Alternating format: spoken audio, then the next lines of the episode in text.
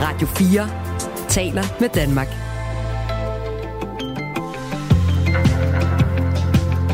Velkommen til Radio 4 morgen. Og Danmark taler øh, med os. Heldigvis, tak for det. Michael holder ved, nej Mikkel, undskyld, han holder ved Nyborg lige nu. Det er et af mange nedslag, vi kan lave øh, i forhold til den stedlige snestorm. Den er der bare ikke. Øh, det regner lidt, og så er der 2,5 plus grader ved Nyborg, skriver Mikkel, hvor det altså hverken er blæst op, åndsynligt, eller begyndt at sne nu. Mm.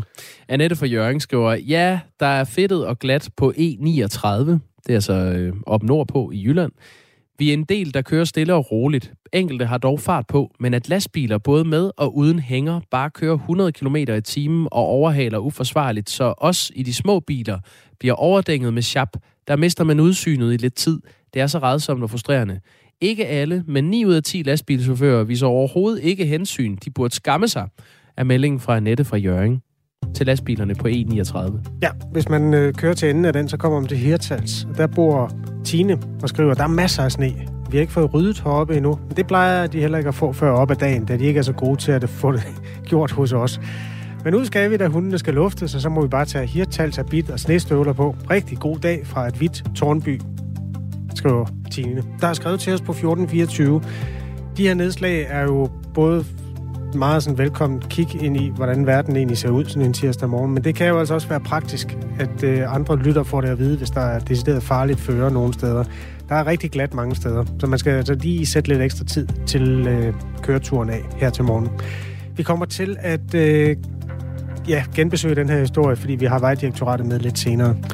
Vi skal også se nærmere på en undskyldning, som har været utrolig længe undervejs til nogle kvinder, der blev smidt af vejen på en ø, hvor der i dag øh, ligger en bro hen over Storebælt, nemlig øh, kvinderne på Sprogø. Det kommer vi til. Og så er der også nyt i sagen om den 8-årige pige med sy- syrisk øh, baggrund, der døde efter et øh, behandlingsforløb, hvor pigens praktiserende læge ikke brugte en tolk. Det er en sag, vi har afdækket her på Radio 4. Hendes forældre taler ikke så godt dansk, og eksperter har kritiseret, at lægerne ikke fik fat i en tolk. Øh, nu viser det sig så, at politiet heller ikke brugte en tolk, da forældrene blev afhørt efter pigens død, selvom politiet var klar over, at øh, forældrene ikke var så gode til dansk. Og det fører nu til hård kritik, kommer blandt andet fra juraprofessor Emerita Eva Schmidt, som øh, særligt øh, holder øje med, om øh, danskere bliver udsat for justitsmord her i Danmark. Det kan du høre mere om om øh, et kvarter. Klokken er 8 minutter over syv. Jeg hedder Kasper Harbo. Jeg hedder Jakob Grosen. Programmet hedder Radio 4 Morgen. Ja, og velkommen til. Radio 4 taler med Danmark. Der er en undskyldning på vej til tidligere anbragte i det, man kaldte særforsorgen. Tidligere anbragte i særforsorgen, som er udsat for overgreb og mangelfuld omsorg, kommer til at få en officiel undskyldning fra Danmark. Det oplyser Social- og Boligminister Pernille rosenkrantz til Ritzau.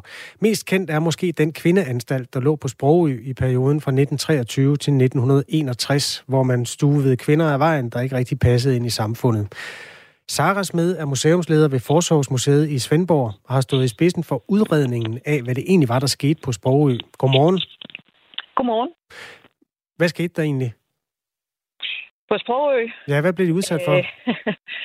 Jamen, øh, ja, altså det, øh, det man jo skal huske, det var, at øh, lige når det gælder Sprogø, så var der jo en, øh, en stor, øh, en stor øh, øh, forståelse for, at det her i sin samtid var nødvendigt, fordi man, da man bygger Sprogø, øh, er overbevist om, at øh, hvis man ikke får, som du selv sådan lidt øh, ja, præcis sagde det, får de her mennesker, kvinder stod af vejen, så kan de i kraft af den her moralske åndssvaghed, som var en af de diagnoser, de blev givet, så kunne de reproducere sig selv, og så havde man øh, den formodning, at øh, set sådan med afhygiejnes, øh, med blikket for afhygiejnen, at de, det afkom, de vil få, de her kvinder, Øh, øh, og det er, et, det er jo så en datidens terminologi, jeg bruger, at det vil være degenereret, øh, og, øh, og det vil simpelthen føre til øh, befolkningens forfald generelt.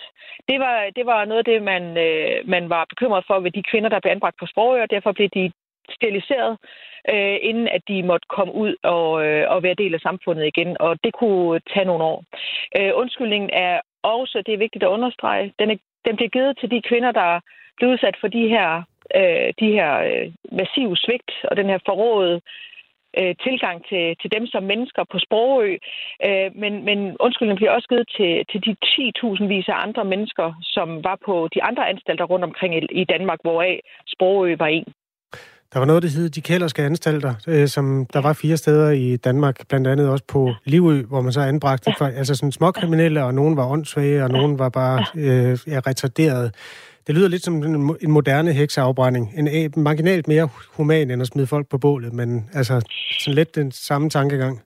Ja, altså, du siger marginalt mere humant. Altså, man synes jo i, i sin samtid, der, der var man overbevist om, at det her var en, øh, en langt mere human løsning, øh, end at spære øh, de her mennesker inde på de her store anstalter, øh, hvor der jo blandt andet også kunne være pladsproblemer, og hvor der var den der frygt for, at de mennesker, som havde den her opførsel, blandt andet Livø, øh, øh mændene på Livø og kvinderne på Sprogø, som begge, begge anstalter hører under de kælderske anstalter, øh, at, at de... Øh, at de kunne ikke kontrolleres, fordi øh, øh, de her anstalter var også præget øh, ideelt set af, at, øh, at, øh, at man ikke var spærret inde, som man var for eksempel i slutningen af 1800-tallet, hvor, hvor mennesker med udviklingshandicap decideret kunne være spærret inde i kostalle eller det, man kaldte dårkister. Så en ø, hvor de kunne gå frit rum, rundt, men, men jo ikke flygte, fordi der er vand omkring, øh, og, og så meget vand, at det, at det øh, for mange betød druknedøden, hvis de prøvede at flygte, jamen det var jo, øh, i sin tid øh, set på som, som er mere, øh, ja, mere humant, hvor mm. grotesk det i vores øjne end lyder den dag i dag. Nu siger man så undskyld, og det er jo så til nogle mennesker, der for størstedelens vedkommende er døde. Mm. Mm, ofte når der er delt undskyldninger ud, så kommer der på et eller andet tidspunkt også en diskussion, om de skal have nogle penge, eller mm. de efterladte skal have nogle mm. penge. Jeg ved ikke, om du har været inde i den, den tankegang, men hvordan oplever du det? Altså, vil det være en, en logisk konsekvens? Altså, jeg vil sige, jeg har også øh, været del af den her sag med, med, med de tidligere anbragte på øh, Danmarks børnehjem, som ikke havde det godt øh, her under blandt andet Godhavn. Og der kan man jo sige, for nogle af de øh, tidligere børnehjemsbørn har det at modtage både en undskyldning, men også øh, en erstatning, øh, det, det, det har betydet, at, øh, at, øh, at de har en oplevelse af, at, at det er ment. Altså at undskyldning er decideret ment. Øh, der er også en del, der har, øh, der har sagt, at den her erstatning er vigtig, fordi med den kan jeg for, det, for første gang have penge til at få psykologhjælp for, for nogle af de øh, ar øh, og sjældne sår, øh, jeg går rundt med. Så er der andre mennesker igen, der siger, at jeg skal ikke jeg skal simpelthen ikke have nogen penge, fordi det her, det handler ikke om penge. Det handler om noget helt andet. Øh, hvordan at øh, den her store gruppe, hvoraf rigtig mange, som du lige præcis siger, er gået bort, hvordan de stiller sig i forhold til erstatning, det kan jeg faktisk ikke svare på. Jeg ved, at det, der har fyldt allermest i den her, de, her, de her år, hvor der er blevet kæmpet for en undskyldning, det er anerkendelsen i den undskyldning, der vil blive givet fra, øh, fra, fra, øh, fra, øh, fra staten af. Det er den, man har kæmpet allermest før i første omgang. Social- og boligminister Pernille rosenkrantz teil er jo socialdemokrat og siger, at der er en undskyldning på vej til dem. Men det er ikke alle steder i Folketinget, man er enig i det. Brigitte Klintskov Jerkel er social- og handicap-ordfører hos de konservative. Hun synes ikke, man skal give en undskyldning. Vi vil faktisk meget gerne have haft hende med for at uddybe det synspunkt, men hun skriver i en sms, at undskylde for fejl, der blev begået for 100 år siden, er den forkerte vej at gå. Det løser ikke det problem, vi havde dengang. Vi må acceptere, at det er sket, og så skal vi sørge for at lære af det og sikre, at det aldrig nogensinde sker igen. Ja, øh, en stat siger undskyld, når den har lavet en fejl, men hun mener altså, at øh, det, at man erkender, at man ikke skal gøre, som man gjorde dengang, er undskyldning nok. Hvordan op, hvad, hvad er din opfattelse af, at, at de to måder at tolke det på, Sara Smed? Altså jeg vil sige, når det gælder øh, mennesker, øh, som øh, enten i kraft af, at de selv er anbragt, øh, stadigvæk lever og går rundt i blandt os, og for hvem øh, de aldrig... Øh, altså mange har jo... Har det været så tabubelagt at sige det her højt, så det, at, at øh, man fra øverste myndighed øh, i, i landet vælger at sige undskyld, det er, den, det, det er, den, det er en, en forløsning, og det er at fjerne en for, for, for os, der sådan kigger på det uforstående følelse af skam og skyld, men det er faktisk det, de mennesker her bærer med sig. Øh, og, og, og en undskyldning er et meget tydeligt signal, som ikke er... Øh, øh, for svært at afkode for hverken dem, der skal modtage den, især hvis den bliver givet oprigtigt og, og, og ment, men den er heller ikke svær at afkode for befolkningen. At det her mener vi, at som stat, det siger vi undskyld for. Det var ikke os, der øh, som en til en øh, var involveret i det, der skete for, øh, for øh, 60 øh, og, og, og 80 år siden, men, men vi er den autoritet, der har øh, øh, den, øh, den magt, den ressource at kunne sige, det her, det var ikke i orden, derfor siger vi undskyld. Og for de mennesker, det handler om, og især også deres pårørende, og især også nogle af dem, der har været ansat og har bevidnet det her, der er det her et meget stærkt signal, som forløser enormt meget, og som gør, at, øh, tror jeg for, står, det er en udtalelse for min egen regning, men som gør, at rigtig mange af de her mennesker føler sig inkluderet og ikke blot rummet i et samfund igen. Sagde Sara Smed. Tak skal du have. Velbekomme. Museumsleder ved Forsorgsmuseet i Svendborg, og som altså har stået i spidsen for udredning af forholdene for de anbragte kvinder på Sprogø og også andre tidligere lignende undersøgelser. Den undskyldning, der er på vej, kommer på baggrund af en historisk udredning fra april sidste år, der viste, at der var begået en masse overgreb på de anbragte i de år der fra 1933 til 1980. Det her det omfatter i alt 27.500 mennesker, der har været anbragt i den periode, men det er uklart, hvor mange af dem, der stadig lever. Du lytter til Radio 4 morgen. Politiet åbner nu for en ny afhøring i sagen om en 8-årig syrisk pige, som i august sidste år døde af et hjertestop, mens hun lå i armene på sin far i et lægehus i Haderslev Kommune. Pigen havde fået et voldsomt astmaanfald, som resulterede i det her hjertestop, og eksperter har vurderet over for os her på Radio 4, at pigen stod kunne have været undgået. Det er en sag, vi har oprullet i podcasten Den døde pige i lægehuset.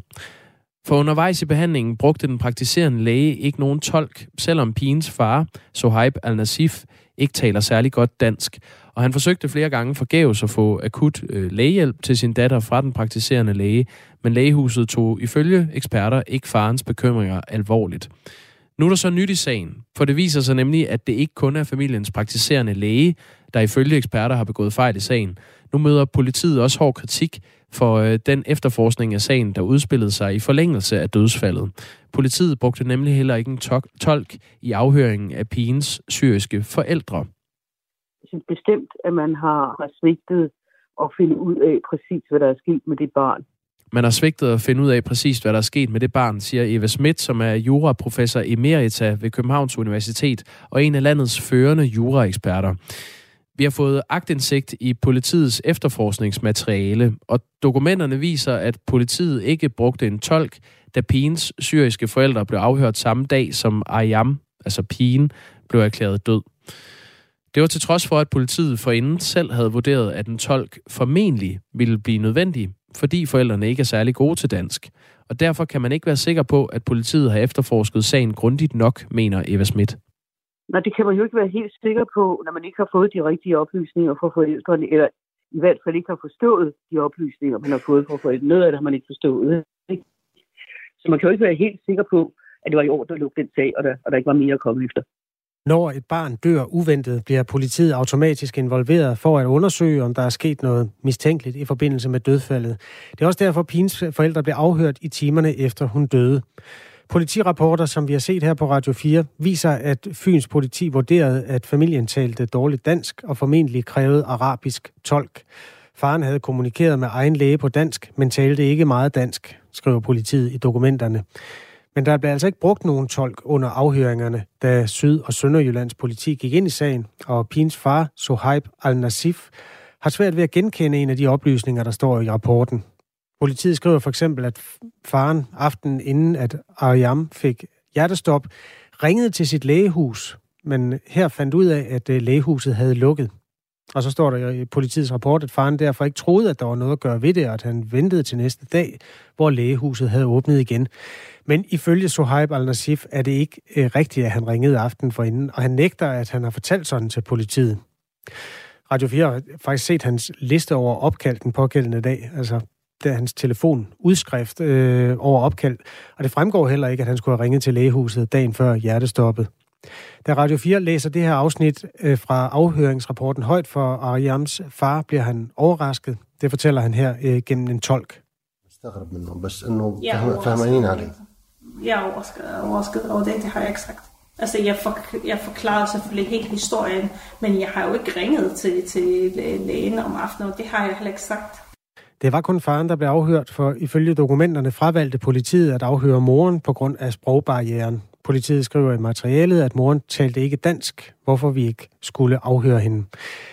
Den sidste del her undrer også Eva Schmidt, altså juraprofessor emerita. Nu er det ganske vist faren, der henvender sig til, øh, til lægehuset, men derfor er det jo alligevel meget sandsynligt, at moren har gjort nogle observationer, som er betydelige. Så jeg synes også, det er sådan udvidet at sige, nå, okay, hun taler ikke dansk. Hendes forklaring vil jeg vi så også se bort fra, så snakker vi bare med faren, der kan dansk. Det synes jeg i sig selv ikke er en rigtig fremgangsmåde fra politiets side. Vi har forsøgt at få et interview med Syd- og Sønderjyllands politi, som i et skriftligt svar betegner sagen som dybt, dybt ulykkelig. Hos politiet afviser man, at der er begået fejl, men man beklager forløbet og har efter henvendelser fra Radio 4 besluttet at kigge på sagen igen. Politiet skriver, vi har ikke modtaget en klage, men er kede af, at familien sidder tilbage med en følelse af, at forløbet ikke har været optimalt. På den baggrund vil vi derfor kontakte familien og tilbyde en fornyet afhøring. Ifølge politiet vil forældrene altså nu få mulighed for en ny afhøring, og denne gang vil der være bistand af en tolk. Citat. Det, der sker nu, er, at politiet tager kontakt til familien for at høre, hvorvidt der er nye oplysninger til sagen. Der vil i den forbindelse blive tilbudt tolk, hvis der er brug for dette. Hvis der er nye oplysninger i forbindelse med eventuelle afhøringer, vil sagen blive vurderet på ny, skriver politiet til os. Og selvom man altså går ind i sagen endnu, øh, vurderer man ikke, at de nævnte forhold har indflydelse på udfaldet af sagen. Du kan høre mere om det her i Den døde pige i lægehuset, som er en vigtig principiel sag, og den belyser vi grundigt i Radio 4-appen under titlen Den døde pige i lægehuset. Den kan du selvfølgelig også finde de andre steder, hvor, de andre steder, hvor du hører podcasts. Lægehuset i Haderslev Kommune, som ikke tidligere har ønsket at øh, være med, øh, de lægerne der. Øhm, og det skyldes, at sagen lige nu bliver undersøgt af Styrelsen for Patientklager. Et historisk politisk eksperiment har set dagens lys med den nye SVM-regering. Det er jo nu toget kører i forhold til at træffe svære beslutninger i den aller inderste kreds af regeringen. Hver uge samler Radio 4 et panel af tidligere toppolitikere og rådgivere, der ved, hvad det kræver at regere Danmark. Det tror jeg, de fleste af os har prøvet, at vi skulle op og forsvare et eller andet, som bare stank. Lyt til eksperimentet på midten i dag kl. 11.05. Radio 4 taler med Danmark. Snestormen har ramt en del af Danmark. Øh, selvom der kun få steder er tale om en decideret storm, så skal man øh, være forsigtig derude i landskabet, særligt hvis man skal ud i morgentrafikken. Det ser nemlig ud til at fortsætte i løbet af formiddagen, og i Nordjylland er der ifølge TV2 varslet op til 30 cm sne, også i løbet af i dag. Øh, vi har fået flere sms'er, sådan øh, vidnesbyrd fra rundt om i landet. Også fra Nordjylland, hvor den ganske rigtige er øh, ikke gal, men i hvert fald øh, den gule lampe lyser i forhold til nogle af de store veje. Man skal køre langsomt, der er glat, og der ligger meget sne, øh, særligt sådan, hvis man kommer op omkring øh, øh Hirtals og, og nord derfor. Længere nede i landet er der mere fred og ingen fare. Øh, på vestkysten hører vi om helt sorte veje i Hvide Sande. Og Daniel skriver fra Vejle. Øh, godmorgen, er lige kommet hjem fra snebekæmpelse i Vejle. Der er ikke kommet meget. 0 graders varme det meste af natten. Venlig hilsen, Daniel. Så et stykke længere mod øst, der holder en mand, der hedder Mikkel, og drikker kaffe i Korsør, efter at have passeret Storebælt. Ingen sne og 4 grader. Og i øvrigt virker de nye afskærmninger ved pylonerne virkelig godt, skriver lytteren her. Nå, det er da en god nyhed. Jamen, det er jeg ikke klar over, at der er kommet nye afskærmninger. Nej. Men øh, det er godt nyt. Øh, Jakob Ries Petersen er vagthavende i Vejdirektoratets øh, trafikcenter og med os nu. Godmorgen. Godmorgen. Hvad kan du sige om, hvordan øh, trafikken forløber øh, rundt om i landet lige nu?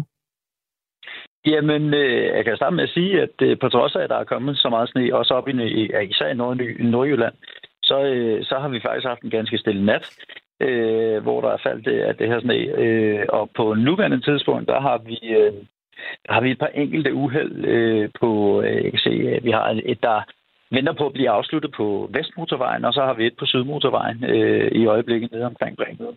Øh, men det er faktisk det, vi har haft her til morgen, øh, på trods af, at der er faldet de her mængder. Så øh, det har indtil videre været ret så stille. det er jo egentlig godt nyt. Øh, der er flere lyttere, der giver udtryk for, at det er lidt et antiklimaks i forhold til, hvor meget vi har varmet op til den her snestorm. Er, er I positivt overrasket over, hvor, øh, hvor nemt det går? Øh, det vil jeg sige ja til. Det har været rigtig dejligt. Øh, det virker jo også som om, at, at den, øh, den øh, form for øh, jeg sige, øh, medie, øh, altså al den øh, info, som øh, der er blevet givet fra medierne, har gjort, at, øh, at de fleste måske har taget deres forbehold, og så kører de rigtig, rigtig pænt i dag. Og det, øh, og det ser vi jo så øh, en, øh, hvad det hedder, resultatet af. Øh, og det, det er kun dejligt. Det er vi rigtig glade for. Du, du brugte øh, ordet medie... Ja, undskyld, jeg afbryder. Du brugte ordet ja. medieinformation og ikke mediehysteri. Ja. Nej, ikke hysteri. Jeg sagde information. Okay. Ej, øh, det er, det er kun dejligt. Øh, det er kun dejligt, øh, når det er, at det er blevet, det er blevet nævnt så mange gange, som det er. Det gør jo, at de fleste de lige tænker sig en ekstra gang om, inden de sætter sig i bilen Øh, og kører ekstra forsigtigt, og det, det ser vi resultatet af nu. Så man kan sige, at i sidste ende, så tror jeg, at de fleste kommer hurtigere frem rent faktisk, end de ville, hvis det var, at de øh, satte sig ud i bilen, når jeg ikke havde hørt efter. For få minutter siden skrev Fyns politi på Twitter, at man skal køre forsigtigt, da det kan være, øh, der kan være isglat og sne på, på kørebanen. Lige nu er der et par mindre uheld på, på Fynske motorvej ved Aarup. Hvor skal man være særligt påpasselig, hvis man skal ud og køre i morgentrafikken? Jamen, øh, det, jeg vil sige, at på trods af, at der er faldet mest sne op i Nordjylland, så øh, falder der jo stadigvæk sne øh, rundt omkring i landet. Og ja, det er måske rigtigt, at øh, vestkysten og den, den sydlige del af, af Jylland er gået relativt fint forbi øh, i forhold til vejret. Øh, men, øh, men der er stadigvæk nedbør i det meste af landet, og hver, hver gang der er nedbør, så ser vi, at der er flere hændelser.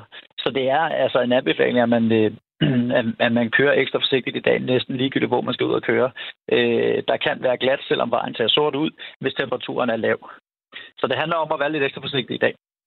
Det er givet videre, Jakob Ries Petersen. Tak fordi du var med. Ja, det var så lidt. Altså vagthavende i Vejdirektoratets Trafikcenter. Radio 4 taler med Danmark. Vi skal nok holde øje med nyhedsstrømmen, når der i øvrigt også et kondenseret nyhedsoverblik om 3,5 minut. Hvis der sker noget nyt i forhold til vejret, fortæller vi det også. Og så tænker jeg, når det er disclaimet, at vi måske de kan dykke en lille smule ned i et stykke med kultur. Kan du overskue det? Det kan jeg da godt. Det er fordi, det er en mærkedag. Det er tre år siden, øh, vi blev snydt for det bedste Melodi Grand Prix, der nogensinde kunne have fundet sted. Der var Dansk Melodi Grand Prix for tre år siden. Det blev afviklet i Royal Arena, fuldstændig uden tilskuere. Ja. Alting var jo helt ødelagt i 2020. Og Melodi Grand Prix øh, blev det også, og det var faktisk en ret fin sang, der vandt det danske. Den hed uh, Yes, fremhørt uh, af Ben og Tan. Kan du huske den? Overhovedet ikke, men det er simpelthen ikke det, jeg husker bedst fra 2020. Lad mig høre. Har den, du den? Ja, men jeg synes, det skal være uh, den uh, rosin, der kommer til sidst. Fordi jeg tænkte, kan den, kunne den have nået langt? Der skete jo det, at man aflyste det europæiske Melodi Grand Prix, så der blev aldrig uh, sådan en konkurrence om det. Men jeg synes, den er rigtig fin.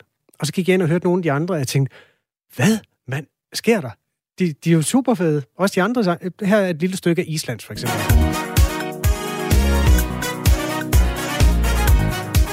Altså kører skuldrene lidt, ikke? Mm.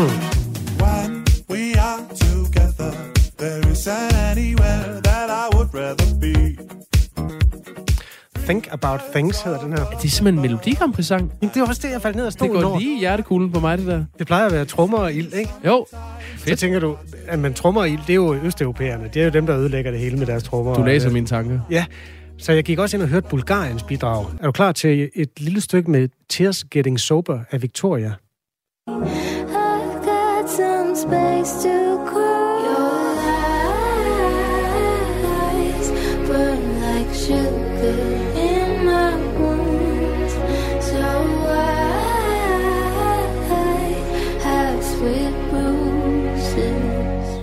Det er bulgarsk musik. Det var da utroligt.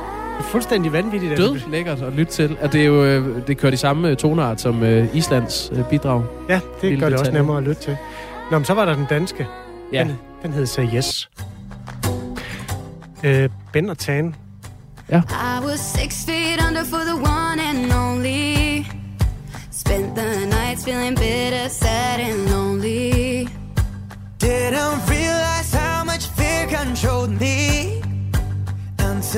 came and loved me like I'm holy. Now I'm ready to give life on my chance. I think my heart me to death. I've got an arrow through my chest. I'm so love, I must confess. Say yes, say yes, say yes. I. Det hele er jo egnet til at blive spillet i radioen. Det hele er fremragende, og det kunne være det blevet det, for den første gang nogensinde et øh, Melodi Grand Prix, hvor alle sangene er gode og hvor Danmark skulle have vundet med den her. Det var da utroligt. Ja, det er super Så det, det, det, vi fejrer lige nu, det er, at det er et jubilæum. For tre år siden fik vi det Melodi Grand Prix, vi aldrig fik. Ja, det kan man sige. De ligger jo et eller andet sted, sangene. Men altså, når vi engang skal lære noget af coronaen, så skal vi lære, at det her Melodi Grand Prix, det skal genopføres. En til en. 2020. Ja, ja. tak. Klokken er halv otte. Nu er der nyheder på Radio 4. Natten til i dag har der været vedvarende sne i stort set hele Danmark, og det er især Nordjylland, der har været ramt. Det fortæller Claus Larsen, der er vagthavende meteorolog ved Danmarks Meteorologiske Institut, DMI. Jeg vil tro, at der er faldet sådan en, en 5-10 cm øh, nord for Limfjorden. Og når man kommer ned mod øh, Aarhus, altså syd for Limfjorden, ned mod Ringkøbing og Aarhus område, en, en, ja, omkring 5, 5 cm, måske, måske lidt mere nogle steder. Øh, og i resten af landet lidt mindre. I resten af landet er der faldet lidt mindre sne, siger meteorologen. Befinder man sig i det nordjyske, kan man også godt forberede sig på endnu mere sne i løbet af dagen. Der er ikke forventning, at der kan falde sådan en, en 10, måske en 10-15, øh, måske 20 cm mere i, i nord, nord for Limfjorden.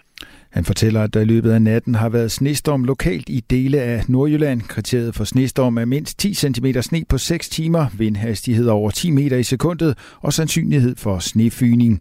Og de kriterier har været flere steder i Nordjylland levet op til natten til i dag. Og DMI forventer, at det bliver mere udbredt i løbet af formiddagen.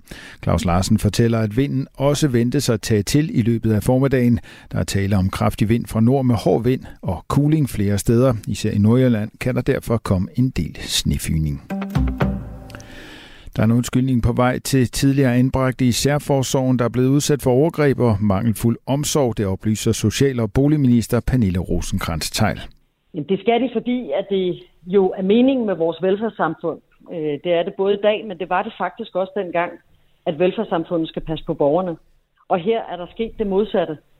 Øh, det er borgere, der har været i velfærdssamfundets varetægt, øh, og som har været udsat for Øh, øh, ubegribeligt horrible overgreb. Altså vold, øh, omsorgsvigt, øh, seksuelle krænkelser og rigtig meget andet. Øh, og jo rigtig mange ting, som også i datidens øh, lovgivning var forbudt, og hvor man alligevel ikke er lykkes fra statens side med at skærme borgerne øh, imod de overgreb. Undskyldningen kommer på baggrund af en historisk udredning fra april 2022. Den viste, at der var begået en lang række overgreb på anbragte borgere i særforsorgen mellem 1933 og 1980. Et bredt flertal i Folketinget er blevet enige om en ny aftale om Kriminalforsorgens økonomi. SVM-regeringen er sammen med SF, de konservative og Dansk Folkeparti blevet enige om en ny flereårsaftale, der skal løse problemerne med mangel på fængselspladser og personale. Det skriver Justitsministeriet i en pressemeddelelse. Kriminalforsorgen står i en meget alvorlig situation, og der er hårdt brug for både flere fængselsbetjente og flere fængselspladser. Vi arbejder på højtryk for at lette presset på de danske fængsler og rekruttere og fastholde fængselsbetjente, siger justitsminister Peter Hummelgaard. Han tilføjer dog, at en genopretning af Kriminalforsorgen vil komme til at tage tid. Derfor er det rigtig godt, at der igen er et bredt politisk flertal bag aftalen om Kriminalforsorgens økonomi. Nu fortsætter det lange seje træk med at forbedre forholdene for vores, for vores fængselsbetjente og bringe Kriminalforsorgen tilbage i balance, siger ministeren. Skyde med sne eller slud det meste af tiden i Midt, Øst og Nordjylland, samt først på dagen over Bornholm og Østjylland, ellers byer, som kan være med sne, slud eller havl. Ud på eftermiddagen efterhånden nogen opklaring fra vest. Over den sydlige del hård vind til cooling fra vest og nordvest med vindstød op til stormstyrke, der dog aftager sidst på dagen. Over den nordlige del frisk til hård vind omkring nord med vindstød af stormende cooling. Sidst på dagen aftagende. Temperaturer mellem 3 grader frost og 2 graders varme. Og så er der stedvis sneglatte veje i den nordlige og centrale del af Jylland, senere også over resten af landet. Du lytter til Radio 4 morgen. Husk, du kan skrive en sms til os på 1424. Sikke et snevær. Jeg lagde sorte plastikspande over mine blomster i haven for at beskytte dem mod sneen, skriver Lena fra Aarhus, der lige riser op, hvilket drama det er, vi egentlig står i øh, værmæssigt lige netop nu hvor vi ellers er gået ind i en forårsmåned, som vi havde ventet os meget af. Men øh, nu er der snestorm. Bebudet i hvert fald. Ja, bebudet. Øh, Mariem skriver, i Nordsjælland slås vi ikke kun med snevejr, men også strømsvigt klokken 5 i morges. Det har jeg ikke hørt om, men øh, godt at få det ind på sms'en også. Ulrik skriver, jeg må nok også følge myndighedernes anbefalinger og arbejde hjemmefra i dag, da jeg ikke har vandski. Nej, det er en øh, lidt våd snestorm, men øh, vi bliver altså advaret øh, af både Vejdirektoratet og TV2-været om, at det kan blive øh, sådan ret tumultarisk nogle steder i trafikken. Særligt Nordjylland vil, øh, eller mærker allerede nu, store snemængder, og det kan risikere at komme til at fyre rundt, så der er tale om snestorm. Derfor øh, skal man sætte god tid af. Og unødig udkørsel det er, det er jo det, man altid diskuterer. Er det, at skal man lave unødig udkørsel i dag? Skal fravæde, fraråder politiet det? Den unødige udkørsel? Ja. Eller kan man roligt lave den unødige, unødige udkørsel? Ja, og hvad er unødigt? Jamen, det er jo det, der er komplet. Det er, fordi du det er keder dig. kerne. Ja, så kører du lige hen og kigger, om bageren er åben. Ja. For eksempel. Det er unødigt. Okay. øh, og det er ikke øh. frarådet i dag, skal jeg lige sige. Nej, så det må du gerne. Ja, det kan du roligt gøre. Kør hen og kig på bagerens boller. Danmark er, som øh, vi kan lide det. Øhm, må jeg ikke lige tease for noget, der kommer til at ske her i radioen? Rigtig gerne. Barnets første sygedag er fortid i Danmarks største tele- og energikoncern Nordlys. Øh, det er en øh, historie, som øh, ja, vi kaster os faktisk over den lige om lidt. Det er sådan, at, at fremover så kan virksomhedens 3.000 medarbejdere nemlig blive hjemme hos sine syge børn i alle de dage, hvor barnet er sygt. Og det er altså lige om lidt, vi taler med HR-direktør hos Nordlys, Agnete Lundemose. Vi skal også en tur til Ballerup Kommune, hvor man kigger grundigt efter i øh, borgernes øh, liv, for at finde ud af, om de bor i deres kolonihave hele øh, året, eller i kolonihavehuset hele året. året. Det er en af politikens historier her til morgen, og Ballerups øh, leder af kolonihaveteamet vil også gerne tale med os om, hvordan man ja, måske er i randområdet af det, som nogen vil kalde dyneløfteri, for at øh, finde ud af, om folk overholder reglerne. Den historie skal vi også nå, og meget andet. Husk, du kan skrive til os. Vi tager meget gerne imod sådan stedlige, præcise skildringer af, hvordan øh, øh snestormen, eller manglen på samme, sætter præg på trafik og liv i det hele taget, der hvor du er. 1424 er nummeret til Radio 4 morgen. Radio 4 taler med Danmark. Og vi lægger ud hos øh, Danmarks største tele- og energikoncern Nordlys, hvor medarbejderne fremover ikke behøver at bekymre sig om at øh, sende syge børn afsted i daginstitution eller i skole. Som noget nyt har man nemlig hos Nordlys besluttet at fjerne loftet for, hvor mange sygedage man kan have, når man har et barn, der er sygt. Her i programmet kunne vi i går fortælle, at Forældrenes Landsorganisation ønsker, at politikerne laver en lovændring, så øh, netop sådan et tiltag som Nordlys ville gælde for alle lønmodtagere i hele landet. Formanden for øh, Forældrenes øh, Landsorganisation, Signe Nielsen, sagde sådan her i Radio 4 morgen i går. Vi opfordrer kraftigt til, at man sikrer forældrene en ret til at gå derhjemme, når deres børn er syge, fordi den model, vi har i dag, den holder jo ikke, for vi risikerer jo netop, at børn kommer syge i institution og smitter andre. Og vi ved, at det betyder meget mere sygdom i samfundet. Og når det kommer til influenza og RS-virus, som rammer små børn rigtig hårdt, så er man rimelig ligeglad og tænker, jamen, øh, de må komme afsted, fordi vi kan i hvert fald ikke få dem passet. Agnete Lundemose er HR-direktør hos Nordlys. Godmorgen. Godmorgen. Fremover kommer det altså til at gælde for jeres 3.000 medarbejdere, at man kan blive hjemme, indtil barnet derhjemme er raskt. Det vil sige øh, de facto farvel til barnets første sygedag. Hvorfor har I set et behov for at fjerne det her loft for, hvor mange sygedage man kan have, når man har et barn, der er sygt derhjemme? Altså, vi, jeg skal lige sige, at det hele kom jo faktisk i stand med et rigtig godt øh, oplæg fra vores medarbejderrepræsentanter i vores samarbejdsudvalg, og det gav så nogle gode drøftelser der, og, øh, og gav anledning også til en rundspørg blandt vores medarbejdere. Og øh, vi valgte jo så at sige, at øh, det var vi ret åbne over for, hvordan vi kunne øh, imødegå denne her, det her behov, for det viste jo faktisk, at børnefamilier har det svært ved at få tingene til at hænge sammen, når børnene er syge. Vi vil gerne hjælpe vores medarbejdere med mere fleksibilitet. Og øh, det passer rigtig godt også med vores værdier om at være, være både ansvarlige og nytænkende. Så øh, fremtiden nu her er fleksibel, og jeg tænker, at vi gør plads til at arbejde passer til den enkelte situation. Hvordan kommer det til at skulle løses i praksis? Fordi I kommer vel til at få nogle flere sygedage så? Altså, det er jo svært at sige. Det gør vi jo, det tænker jeg, det gør, for det første, vil jeg sige. Vi er lige startet her 1. marts, så vi, vi begynder jo lige så stille at gøre os nogle erfaringer.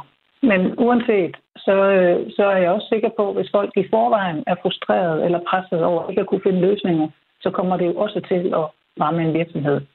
Så vi er egentlig overbevist om, at regnestykket i den sidste ende går op. Mm, hvordan? Ja, fordi at så er der nogle færre frustrationer, som gør, at folk øh, har sygedage af andre årsager. Man kan jo også selv blive syg, når man er meget frustreret. Så jeg tænker faktisk, at der er, der er balance i tingene. Og så er der altså også det øh, andet i det, at vi har jo medarbejdere, der er ekstremt ansvarlige. Vi har jo talt med mange af dem i det her proces. Det har en lang øh, drøftelse øh, medarbejdere og ledelse imellem. Og øh, vi ved, at vi har medarbejdere, som er meget lojale. Og de vil øh, rigtig gerne løse deres opgaver. Så vi oplever faktisk, at øh, folk også selv forsøger at løse det her allerede i dag. Vi har fået en sms fra vores lytter Mikkel, der lytter med fra Aarhus og skriver, hvis kolleger skal tage over for dem, der er hjemme med syge børn, kan det udløse overarbejde og løntillæg i forbindelse hermed, hvilket er endnu en omkostning for arbejdsgiveren. Der går også masser af tid med omlægning af arbejdet, som igen koster. Det er så ud over den løn, man betaler til en medarbejder, som er hjemme.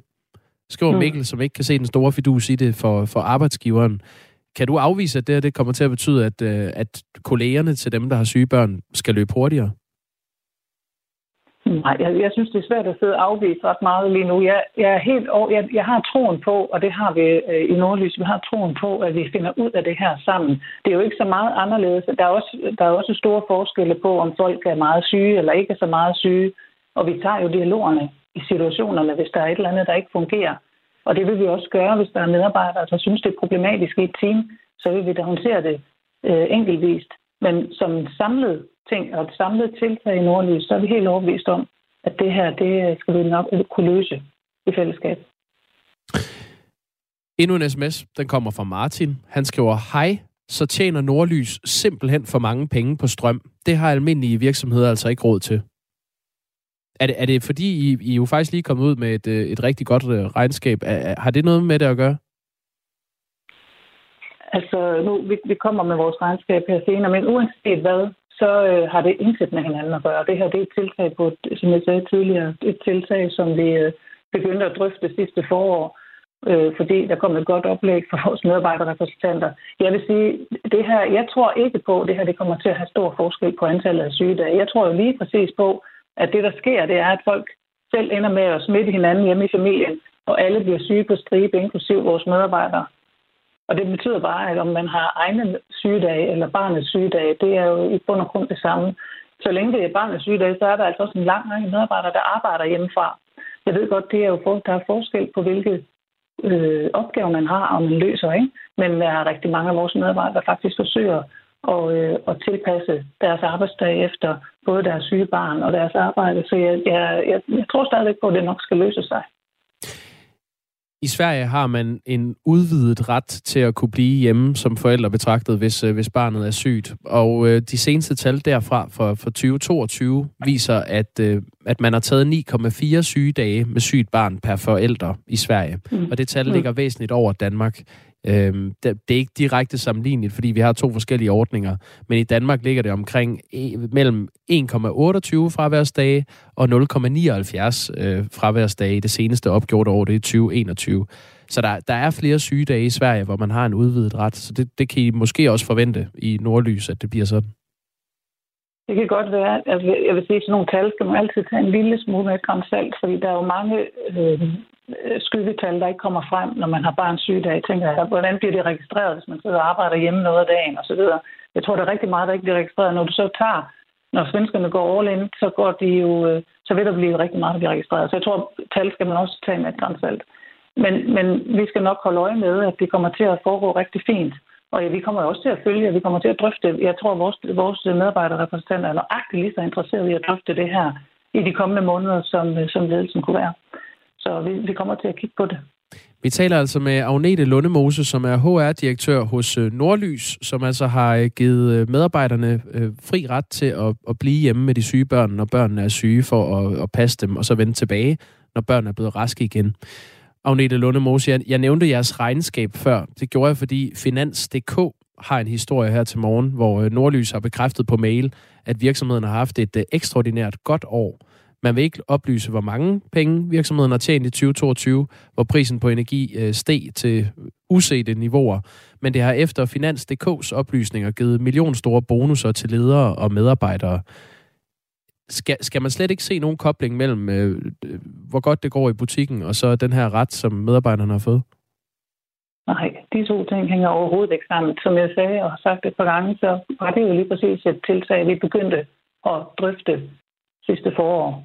Og, øh, og der var der ikke nogen, der kendte til et, øh, den situation, der skete senere på år. Så jeg, jeg har, tingene har ikke noget med hinanden at gøre. Og, øh, og i øvrigt så er, er vores regnskaber hverken behandlet eller godkendt endnu hos vores ejere, så det er heller ikke sådan, at vi er så langt i den, den del endnu. Men uanset hvad, det har ingen øh, sammenhæng. Det har faktisk Hvis Vi fik et godt, øh, et godt oplæg for medarbejderne. Og det har vi taget nogle rigtig gode drøftelser om at komme ud med noget, vi synes er et rigtig godt tilbud.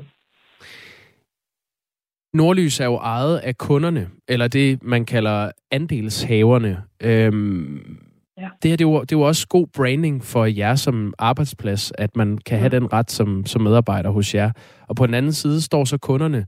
Hvis det her det fører til flere sygedage, hvem er det så, der skal betale for det ekstra fravær? Nu er det jo stadigvæk til drøftelse om at få flere sygedage på grund af det. Men ja, det vil være sådan, at vi finder ud af at løse det med, med den bemanding, vi har. Og jeg er sikker på, at vores ejere, som altid er meget optaget af, hvordan vi faktisk er over for vores medarbejdere, de vil øh, også synes, at det her det bliver rigtig godt. Der er stor social ansvarlighed også blandt vores ejere. Så det er ofte en dialog, vi har også der i vores bagland. Men, men kommer elkunderne til at skulle betale mere? Nej. Det kan du afvise? Ja, det kan jeg afvise. Agnete Lundemose, tak for at, at være med og lige belyse den her øh, beslutning, I har taget i Nordlys. Ja, selv tak, og god dag. Tak, i lige måde. Nordlys er altså Danmarks største øh, tele- og energikoncern. Radio 4 taler med Danmark. Man gider næsten ikke at tale om de fem gode coronaråd og alt det der, fordi det er sådan en fjern fortid, en ond drøm, som vi har lagt bag os. Men ikke desto mindre er der noget rensagelse selvrensagelse også, der finder vej, øh, også i ekspertlaget. Kåre Mølbak er ude med en interessant øh, melding, øh, nemlig at øh, håndsprit måske har ligget lidt for højt på listen over, hvad man egentlig skulle have gjort. Øh, de tiltag, man brugte, dengang øh, coronaen skulle dæmpes.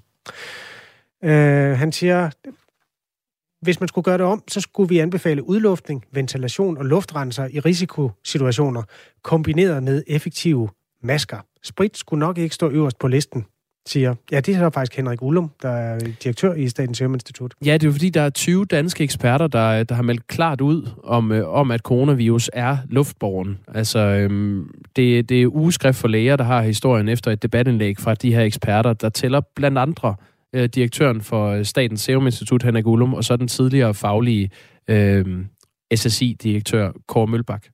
Vi har prøvet øh, begge to, fordi det kunne være meget interessant. Det her det er jo en, en artikel, som TV2 offentliggør, og øhm, det kunne være meget interessant at øh, få den refleksion sådan i form af et interview. Det har vi selvfølgelig ikke opgivet endnu. Vi har rækket ud, øh, og det lykkes nok ikke her til morgen. Men selvom pandemien som fænomen er overstået, så kan der hurtigt komme en til, og derfor er det også væsentligt at øh, stå på mål for de beslutninger, der er blevet taget, og finde ud af, hvad for nogle af dem, der var forkerte.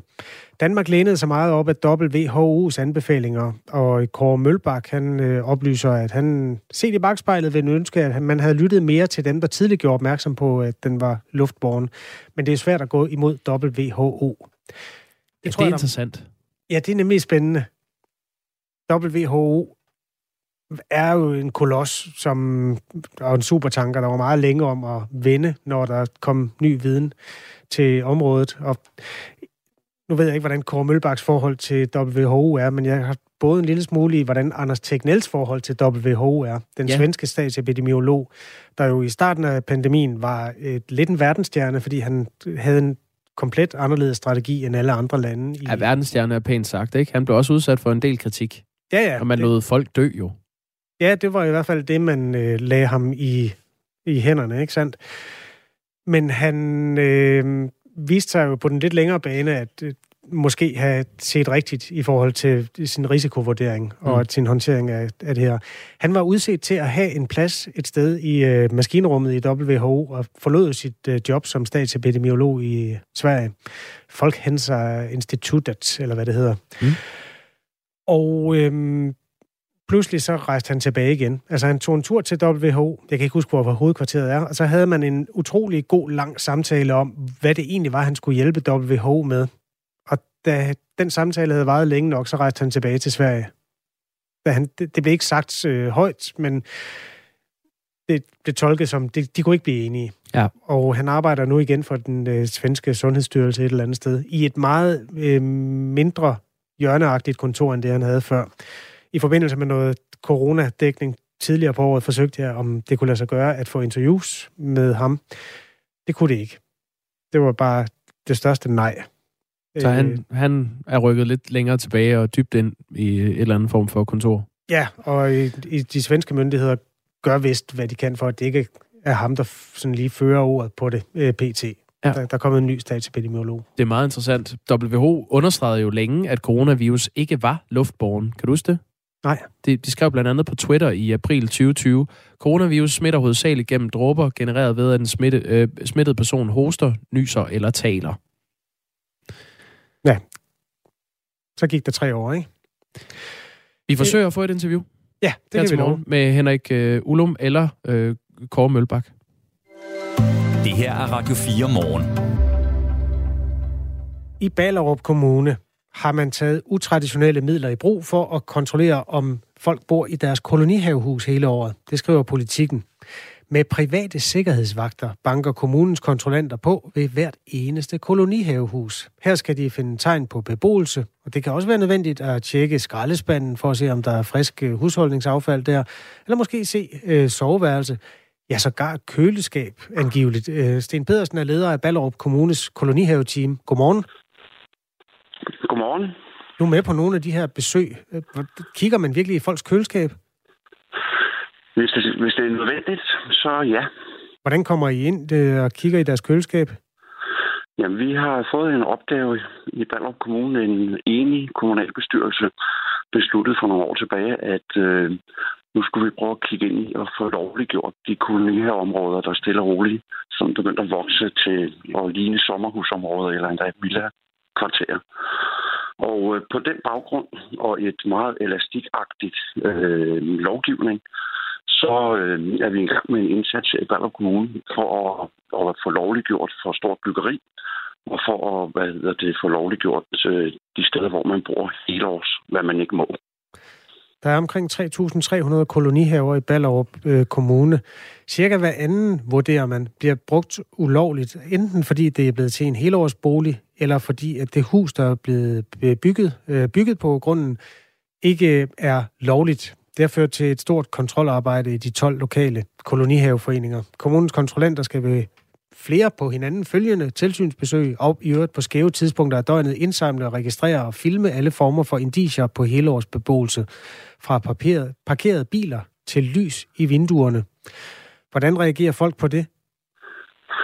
Jamen, det er sådan lidt forskelligt, kan man sige. Øh, for et par uger siden var vi ude i et konkret kolonihaveområde, øh, der består af hvad hedder det, cirka 160 kolonihaver. Og øh, så går vi simpelthen rundt og tjekker to aftener og en tidlig morgenstund, er der aktivitet i form af lys eller biler i indkørselen eller lignende, og det skal jo dokumenteres. Og øh, der, der havde vi en episode, hvor at nogle af mine gode kollegaer, de følte sig truet øh, af folk, der kom ud af husene. Og, øh, og det, det dur jo ikke. Vi er jo bare sat i verden for at passe vores arbejde.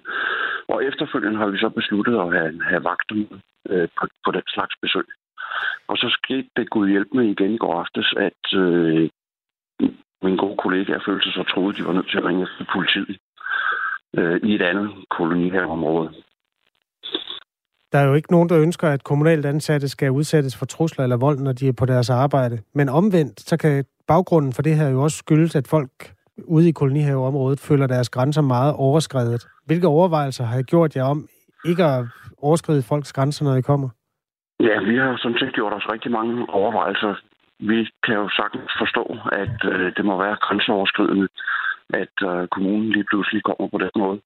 Men vi har et meget, meget øh, hvad skal man sige, øh, upræcist regelgrundlag for at vurdere, om folk er i deres kolonihave hele året eller ej. Og den eneste måde, vi kan, hvad skal man sige, hvis, hvis vi skal melde til politiet, hvis de selv vil flytte, så skal der, så skal der jo beviser til. Og det har vi lavet så en aftale med anklagemyndigheden om, hvad, hvad der skal til, hvis vi skal kunne bevise, at der er helårsbeboelse. Og det er blandt andet på tilsyn øh, på skæve tidspunkter om vinteren for at se, om der er gentagende gange aktivitet. Herudover kan vi så der, hvor vi har en mistanke, så kan vi trække strømforbrug for eksempel, og se om der er unormalt store øh, strømforbrug øh, i lyset af, at man ikke må være der. Og så kan vi på den baggrund, øh, har vi nogle indicier for, at folk bor der hele året, så så kan vi reagere på det. Men ja, det er grænseoverskridende også for os at skulle banke på døren øh, uvarslet øh, for at se, om, om folk er der. Hvis det er grænseoverskridende for jer, har I så taget eller overvejet at tage en dialog med politikerne, om det her det er den rigtige måde at gribe det an på? Vi har fået en klar opgave af vores lokale politikere, at de bakker fuldstændig op om den her indsats. Og så har vi jo også et, en indikation, i hvert fald fra den tidligere regering om, at nu vil man gå ind og kigge på lovgrundlaget. Det er jo ikke kun i Ballerup Kommune, man oplever problemer med helårsbeboelse. Øh, og vi appellerer jo også til, hvad skal man sige, den nye regering og den nye kirkeminister, som nu har kolonihaveområdet under sig, øh, jamen til at få kigget på den her lovgivning, så det bliver præcist, hvor man må være der, og når man ikke må være der. Det er jo heller ikke net for dem, der så har et kolonihavehus, øh, når regelgrundlaget er så upræcist. Vi skal tale med Vejles borgmester, fordi man også har nogle af de lignende overvejelser på de kanter. Øh, der har man dog ikke taget øh, lige så øh, menneskenære midler i brug, som man gør i Ballerup, hvor I altså står og, og filmer folk. Øh, nu skal... Nej, vi filmer ikke folk. Vi tager ud i et kolonihaveområde, og så går vi rundt og filmer og ser, hvor der er lys i vinduerne. Okay, så I filmer folks øh, hvad skal man sige, bygninger, adfærd og spor af mennesker? Ja. ja.